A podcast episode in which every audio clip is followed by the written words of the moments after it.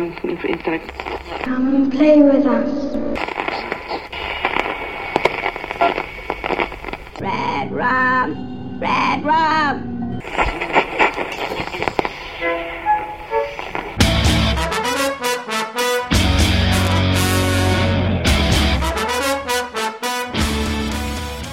Witam bardzo serdecznie wszystkich słuchaczy w sto pięćdziesiątym trzecim odcinku podcastu Radio Stephen King.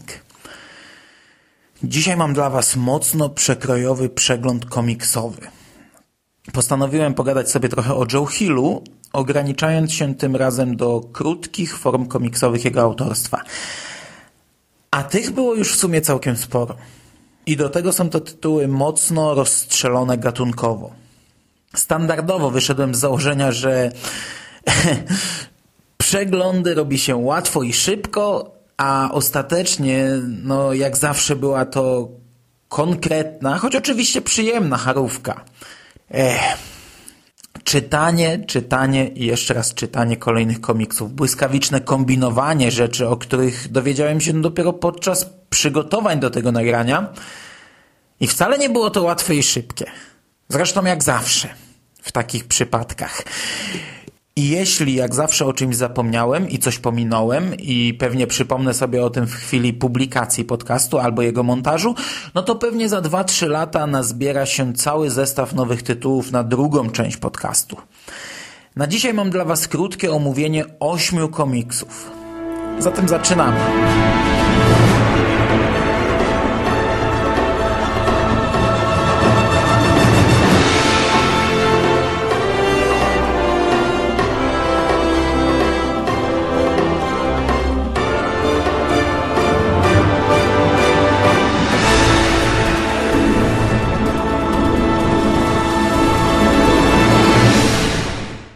Zarówno w przypadku pojedynczych zeszytów, jak i ogólnie całego komiksowego dorobku Joe Hilla, tematycznie najbardziej odstaje jego debiut na tym polu, czyli historyjka, która znalazła się w ósmym zeszycie Spider-Man Unlimited z dwa tysiące piątego roku.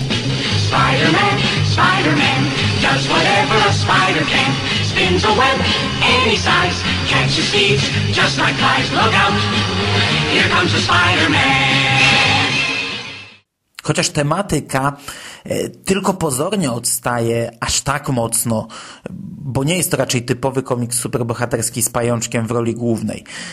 Sam tytułowy człowiek-pająk pojawia się w nim w samej końcówce, a jego rola określana jest mianem występu gościnnego. W zeszycie znajdziemy dwie historyjki, przy czym tylko ta pierwsza, zatytułowana Fanboyz, powstała na podstawie scenariusza Joe Hilla.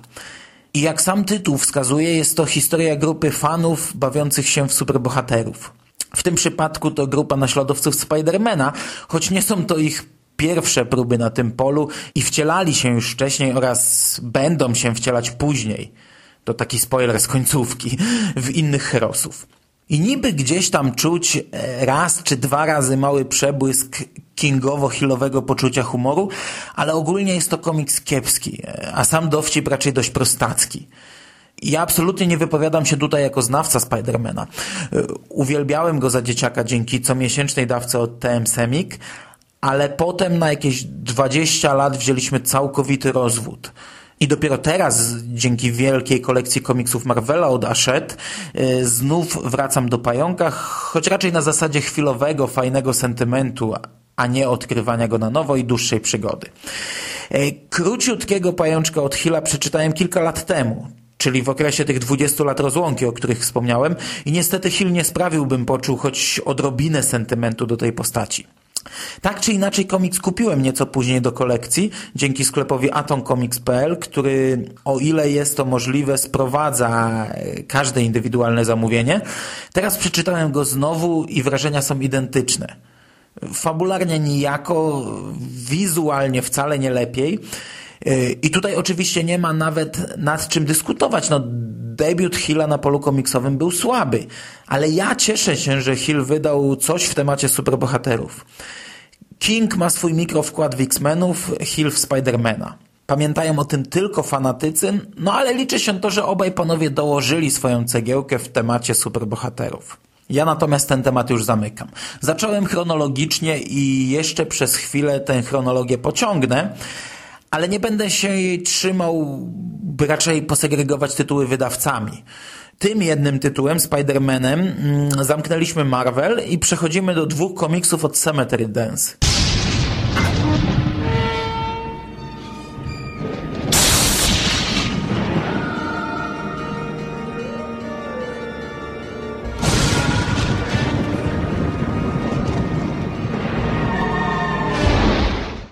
W dwa tysiące dziewiątym roku, w szóstym zeszycie magazynu komiksowego Grave Tales, wizualnie i tematycznie stanowiącym hołd dla komiksów E C, pojawiła się króciutka historyjka Freddy Wertham Goes to Hell. Sam Freddy Wertham był zresztą wielkim przeciwnikiem przemocy w komiksach i prowadził krucjatę przeciwko komiksom E C. Sam komiks był później przedrukowany dwukrotnie w wydawnictwie I D W, do którego przejdziemy już za chwilę. Został pokolorowany przez kolorystę serii Lock and Key, Jaya Fotosa, o którym też jeszcze dzisiaj będę mówił więcej, i znalazł się najpierw w specjalnej edycji pierwszego zeszytu serii Welcome to Lovecraft od Lock and Key, dużo grubszego od standardowego wydania, wzbogaconego również o scenariusz komiksu, ale wydrukowanego, a przynajmniej w części z dodatkami, a tam znajduje się ten short, na słabym papierze. Następnie trafił do komiksowej antologii Hilla, wydanej w edycji Treasury, w większym formacie i już na ładnym, nabłyszczanym papierze. Oba komiksy posiadam i oba możecie zobaczyć na zdjęciu pod odcinkiem. Niestety nie posiadam natomiast wersji oryginalnej z serii Grave Tales, gdzie komiks był wydany w czerni i bieli. Rysownikiem był Seth Fisher, czyli ten sam facet, który odpowiada za omawianego przed chwilą Spidermana, ale Fisher zginął w dwa tysiące szóstym roku i nie dokończył tego komiksu. A około jedną trzecią, czyli jakieś trzy strony, wykonał jego przyjaciel, Langdon Foss. Okej, okay, ale przejdźmy do samego komiksu. Tytułowy Freddy zostaje pobity i trafia do piekła, gdzie dowiaduje się, ile zła wyrządził, niszcząc ludzi odpowiedzialnych za komiksowe horrory. Teraz horror czeka na niego. No i to jest tak w dużym skrócie wszystko.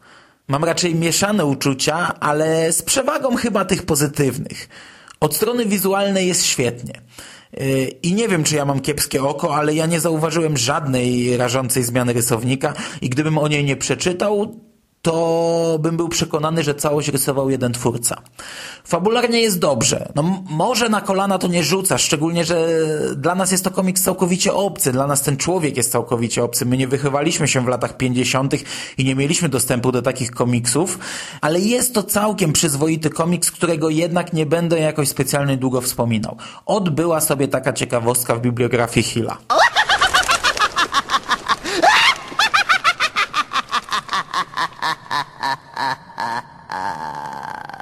Natomiast w kolejnym, siódmym zeszycie tego samego magazynu Grave Tales, wydanym dwa lata później, w dwa tysiące jedenastym roku, również znalazł się komiks według scenariusza Joe Hilla.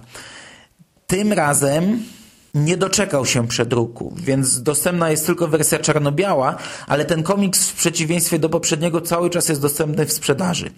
Osobiście go nie posiadam i do wczoraj nie pamiętałem nawet o jego istnieniu. Ale przygotowując ten podcast szukałem informacji w starych newsach na, st- na naszej stronie Joe Hilla. Przypadkiem na to wpadłem, a zdjęciami komiksu na szybko poratował mnie Fan Kinga numer dwa, czyli Burial. Jest to znów króciutka, dziesięciostronnicowa historyjka, którą czyta się doskonale. Wygląda niezwykle klimatycznie, budzi fajne wspomnienia i skojarzenia. Jednak co istotne, co bardzo istotne, nie jest to historia autorstwa Joe Hilla. Hill napisał jedynie komiksową adaptację opowiadania Petera Crowthera pod tytułem Russell. I bez znajomości oryginału no ciężko jest powiedzieć, jak dużo w tym wszystkim jest samego Hilla. Całość jest spowiedzią w pokoju przesłuchań. W pokoju przesłuchań siedzi podejrzany, który opowiada o tajemniczym pokoju, do którego drzwi pojawiają się w jego mieszkaniu i któremu przyprowadza kobiety, które następnie w nim znikają. Odnosi się wrażenie, że niektóre rzeczy trzeba było przerobić na potrzeby tej formy, bo są zrobione ewidentnie pod komiks, ale tak jak mówiłem, ciężko tutaj chwalić Hilla bez znajomości oryginału. Swoją drogą ciekawi mnie, że Hill w ogóle zdecydował się na taki projekt, by pisać coś na podstawie cudzego opowiadania. No a kończąc już temat Grave Tales i Cemetery Dance, komiks oczywiście polecam. Naprawdę bardzo przyjemna lektura.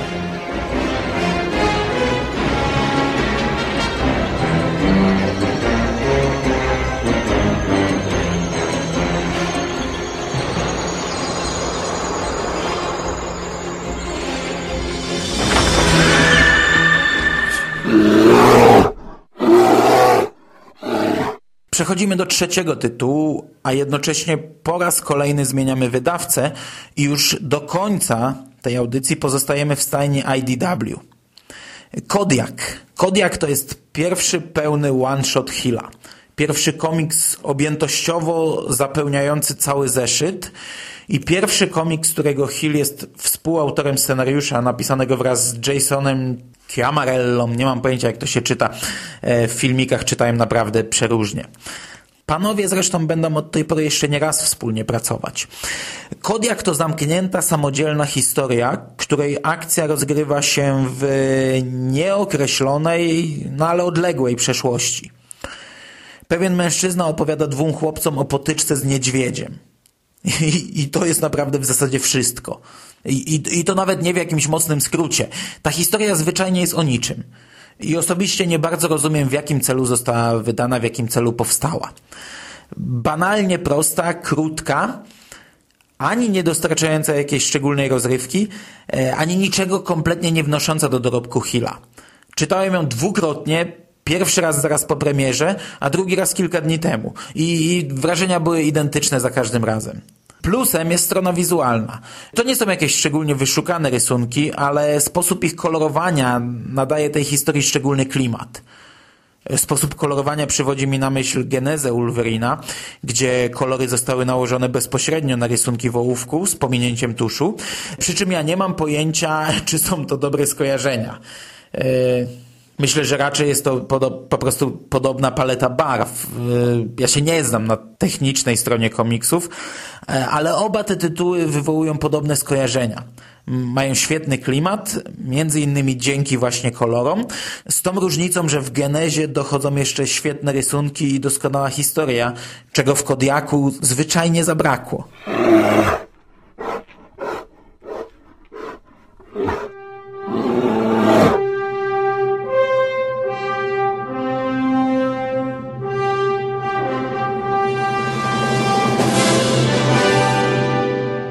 W tym zestawieniu powinien znaleźć się też komiks The Cape, choć pod wieloma względami odstaje on od pozostałych komiksów.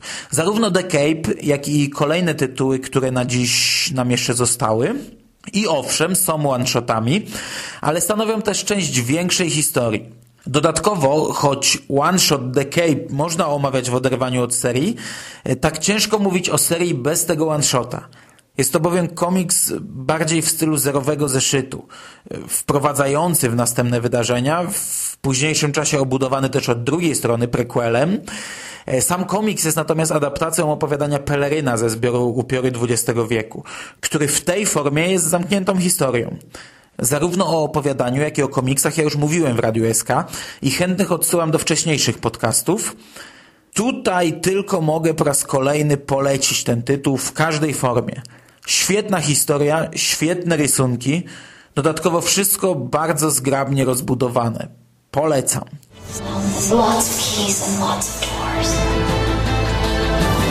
Every time I come back here, it's like I remember how much of it I blocked out. Bodhi! Mom says you gotta come in before dark. Okay, coming. It's time.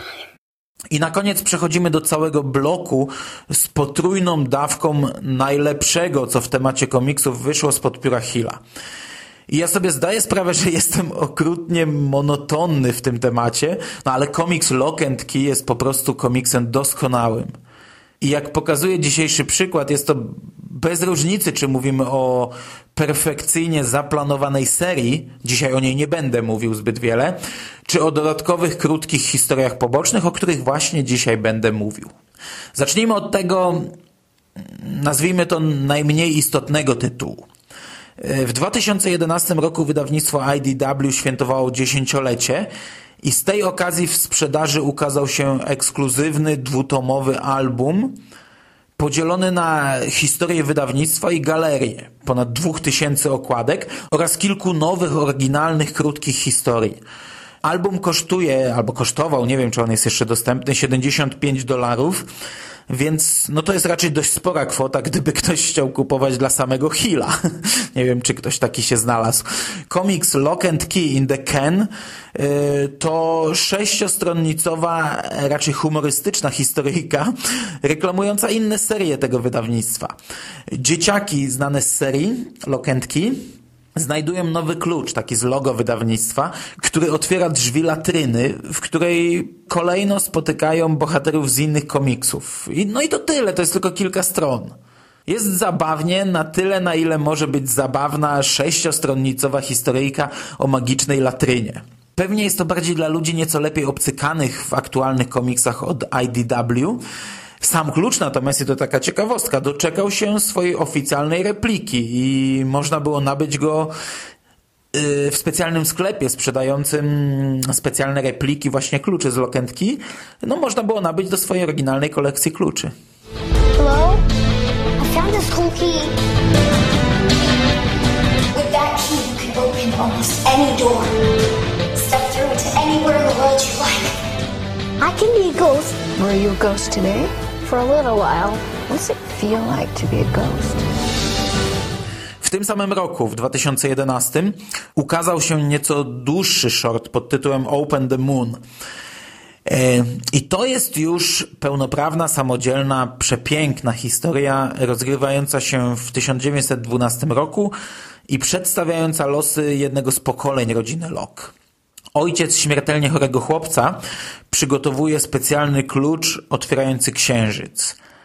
No i razem udają się w magiczną podróż balonem. Po pierwsze, na bardzo dużą pochwałę zasługuje sama historia. Piękna i smutna. Całkowicie samodzielna. Choć nie wiem, czy bez znajomości cyklu albo ogólnie Hilla, nie będzie to zbyt mm, dziwaczne. Hill zwyczajnie ma taki dar, że kreuje dziwaczny, momentami nieco absurdalny, magiczny świat z magicznymi przedmiotami i dziwnymi przejściami do dziwnych światów. Takie jest całe Lock and Key i taki jest też niedawno wydany Nosferatu. No i zdecydowanie taki też jest omawiany komiks Open the Moon. Jeśli jednak kupujecie takiego Hilla, no to będziecie zachwyceni. Po drugie, trzeba podkreślić, jak kapitalnie narysowany jest ten komiks. A dokładniej za klimat odpowiada tutaj wspomniany już wcześniej Jaya Fotos, czyli kolorysta serii. Komiks podzielony jest na dwie części, rozgrywającą się w rzeczywistym i w magicznym świecie. I kolorysta bardzo mocno rozgraniczył te części. Magiczny świat jest kolorowany jak za czasów ręcznego nakładania farby. Tło jest kropkowane, rysunki prostsze, a cały margines, całe tło strony stylizowane na taki pożółkły stary papier. Open the Moon to jest naprawdę perełka pod każdym względem. Komiks oryginalnie ukazał się w zeszycie pod tytułem Guide to the Known Keys, w którym dodatkowo znajdziecie fragment dzienników kolejnych pokoleń rodziny Locke. Jest to najpierw dziewięć kart z opisami dziewięciu kluczy stylizowanymi na stare, zniszczone zapiski opatrzone rysunkami z drugiej połowy osiemnastego wieku. Co ciekawe, karta z kluczem Omega, który stanowi największą zagadkę głównej serii, jest zniszczona i nieczytelna. Następnie trzy karty kluczy z tysiąc osiemset pięćdziesiątego roku, trzy z tysiąc dziewięćset czternastego, trzy z tysiąc dziewięćset czterdziestego drugiego i ostatnie trzy z ubiegłego roku z zapisków Bowdiego, najmłodszego dziecka z oryginalnej serii, rysowane i pisane ręką dziecka na kartkach w kratkę wyrywanych z segregatora. Dodatkowo są to klucze no absurdalne. Jeden z nich cholernie zabawny, a jeden wykorzystany w kolejnym komiksie, o którym więcej za chwilę. Oprócz tego w zeszycie znajdziemy pięć specjalnych ilustracji innych artystów oraz fanowski komiks internetowy autorstwa Kate Lett, publikowany na stronie Kate or Die. Ogólnie cholernie ciekawa i cholernie dobra rzecz, której niestety w Polsce na pewno się nie doczekamy, gdyż komiks nie wchodzi w skład żadnego z tomów. Kilka lat temu Hill zapowiadał wydanie jeszcze jednego tomu pod tytułem Golden Age, zawierającego właśnie już wydane i dopiero planowane krótkie historie rozgrywające się obok tego całego głównego cyklu, ale na tej pojedynczej zapowiedzi się skończyło. No, temat zdechł, także nie wiadomo, czy to zostanie w ogóle wydane w Stanach, a co dopiero, czy zostanie wydane w Polsce.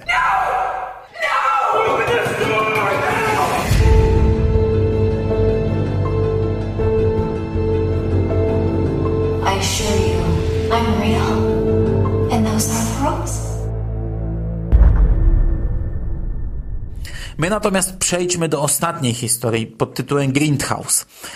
Historii wydanej na tej samej zasadzie, poza głównym cyklem, no i też nie dla przyszłych polskich czytelników. Do tego jest to identycznie wydane jak Open the Moon, czyli sam komiks to jest krótsza, szesnastostronicowa historia, dopakowana dodatkami. Pod każdym innym względem są to historie całkowicie różne, są to całkowicie inne komiksy. Tak jak w Open the Moon postawiono na magię i emocje, tak tutaj w Grindhouse dostajemy brutalną, wulgarną i nieco zabawną, momentami sprośną historię trzech gangsterów, którzy szukają schronienia w Key House, a otrzymują coś zupełnie innego. Fabularnie komiks jest krwawy, sprośny i pełen ostrego języka. Graficznie to jest znów zupełnie nowa koncepcja oddająca klimat gangsterskich opowieści. I tutaj znów wykazał się Gabriel Rodriguez, ale pierwsze skrzypce znów gra kolorysta Jaya Fotosa. Ten komiks ponownie zasługuje na same plusy i wyróżnia się pod każdym względem, ale dla mnie jest jednak pozycją słabszą. Choć może słabsza to nie jest najlepsze słowo. Po prostu jest to nie tyle nie moja bajka, co jest dość mocno oddalone od mojej bajki. To nie są te klimaty, na które czekam i z całej otoczki wokół tytułu Lock and Key ten komiks póki co lubię najmniej, choć zdaję sobie sprawę, że dla fanów historii gangsterskich i fanów Lock and Key to może być wspaniała mieszanka. Dlatego ja absolutnie nie oceniam tego komiksu negatywnie. Część z dodatkami też moim zdaniem jest znacznie mniej interesująca, przynajmniej mnie to mniej interesuje niż dodatki z poprzedniego komiksu, choć oczywiście jest nadal ciekawa. Całość skupia się na przedstawieniu nam Key House, czyli tego głównego budynku, w którym rozgrywają się wszystkie magiczne wydarzenia. Zaczynamy od wstępu Joe Hilla, potem otrzymujemy plany kolejnych pięter wraz z opisami wszystkich pomieszczeń i galerię rysunków przedstawiających rezydencje z każdej strony świata. A są to tak naprawdę bardzo wczesne rysunki Rodrigueza, publikowane w internecie jeszcze na etapie zapowiedzi całej serii. Ostatnia strona to jest ponownie kącik komiksowy Kinsey, a w nim dwa kolejne internetowe komiksowe paski. Przy czym tym razem dwóch różnych autorów, ale też pierwszy jest Kate or Die. Fajna rzecz, cieszę się, że ją kupiłem, liczę na więcej w tym temacie. Welcome to Key House.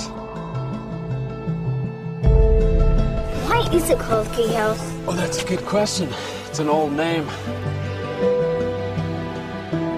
The whole place is amazing. I feel like I know the house. How long have you been here? A long time. Co ciekawe, komiksy od I D W no to, to jest prawdziwy koszmar lub raj, w zależności od punktu widzenia dla kolekcjonera. Każdy komiks wydawany jest no, w ogromnej liczbie wariantów okładkowych i są to nie tylko wersje limitowane, ale również regularne wydania zwykle występują w wersjach A i B, wydawanych w stosunku pięćdziesiąt do pięćdziesięciu. Czyli gdy przedpremierowo zamawiamy komiks w sklepie, nigdy nie wiemy, z jaką okładką do nas dojdzie. Przy czym to jest dość charakterystyczne ogólnie dla tego wydawnictwa, nie tylko dla komiksów Joe Hilla. Osobiście tak jak mam odchył kolekcjonerski w przypadku Kinga, tak w przypadku Hilla staram się zbierać te najciekawsze, a nie wszystkie wydania. Choć jednocześnie zdaję sobie sprawę, że to jest błąd. Przy czym mój portfel może mieć inne zdanie. No na pewno ma inne zdanie. Patrząc na rozwój tego pisarza, ja mu wróżę długą i owocną karierę. I gdyby teraz zbierać wszystko, co teraz jest jeszcze łatwo dostępne, to za trzydzieści lat można być prawdziwym guru dla ówczesnych nerdów.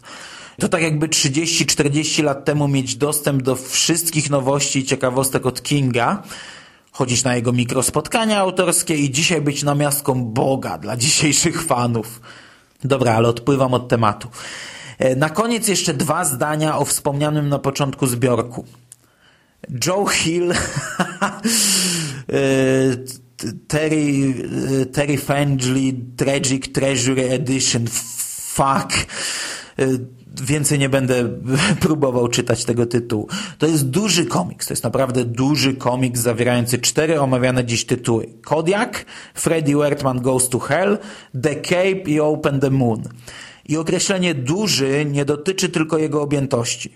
Jest to komiks o powiększonym formacie. W tej edycji były wydane dwie rzeczy od Hilla. Wspomniany zbiór, którego tytułu nie powiem, i czterozeszytowy segment Lock and Key Korona Cieni, będący główną częścią trzeciego tomu serii, który składał się z pięciu zeszytów. I to są komiksy, które przy stosunkowo niewielkiej cenie robią duże wrażenie. Pod odcinkiem dołożę zdjęcie wszystkich omawianych dzisiaj komiksów, już chyba o tym mówiłem, na którym będziecie mogli porównać sobie gabaryty tych wydań i zobaczyć, o czym dokładnie mówię. Sam zbiór jednak, no, chyba nie dało się wykrzesać nic lepszego z tego zestawu komiksów od I D W. Jeśli zbiorek miał być wizytówką i próbką dokonań Hilla na polu komiksowym, no to jest to chyba najlepsza próbka, jaką na chwilę obecną da się zmontować z tego wydawnictwa. Znajdują się tu dwa zdecydowanie najlepsze one-shoty autorstwa Hilla, a dodatkowo dostajemy jeszcze dwa całkowicie odmienne komiksy, przez co całość jest różnorodna i dobra jak to tylko możliwe. Ale ja jednak nie polecam rozpoczynania przygody od tego tytułu. A przecież yy, wydaje mi się, że taką podstawową funkcję ten tytuł pełni. Dwa pierwsze tytuły mogą niektórych zniechęcić, a dzisiejsze zestawienie omówionych przeze mnie komiksów pokazuje, że Hill, owszem, jest świetnym autorem komiksów, ale wtedy, gdy ma zaplanowaną dłuższą historię rozpisaną na konkretną, większą ilość komiksów. A w krótkiej formie do tej pory radził sobie najlepiej w przypadkach, kiedy ta krótka forma była odpryskiem lub zalążkiem większego pomysłu. Osobiście uważam, że na chwilę obecną warto zacząć od dwóch zamkniętych serii, The Cape i Lock and Key, czyli zacząć od tych dłuższych serii, a nie od krótkich komiksów. Doskonała okazja do tego nadarzy się już za dwa miesiące, kiedy to ten drugi tytuł, Lock and Key, będzie miał swoją polską premierę. Przyznam się, że jeszcze nie czytałem Rave. No i nie czytałem też krótkiej adaptacji Thumbprint. Z tym pierwszym komiksem, z Rave, czekałem najpierw na Nosferatu, które no już teraz jest za mną i pewnie niebawem wezmę się też za komiks, który kiedyś w przyszłości tutaj omówię. Ale znów odbiegam od tematu. Jezus Maria, dzisiaj mi się to dość często zdarza. Tytuły takie jak Kodiak, Spider-Man czy Freddy Wertham Goes to Hell to w moim odczuciu ciekawostki, po które można sięgnąć, ale najlepiej zrobić to już po lekturze szlagierowych tytułów Hilla, tylko po to, by przekonać się, jak autor radzi sobie z krótszą formą. O ile oczywiście to kogoś będzie interesować. Te komiksy zrobią wtedy pewnie jeszcze mniejsze wrażenie, bo i oczekiwania mogą być znacznie wyższe, ale przynajmniej nie zniechęcą do dalszego odkrywania Hilla, jak mogłyby to zrobić na początku przygody z tym pisarzem. Tak czy inaczej zachęcam do tego, by na własnej skórze przekonać się o ich wartości. A my na dzisiaj kończymy. To już jest na dzisiaj wszystko. Myślę, że najprawdopodobniej usłyszymy się za tydzień. Do usłyszenia. Cześć.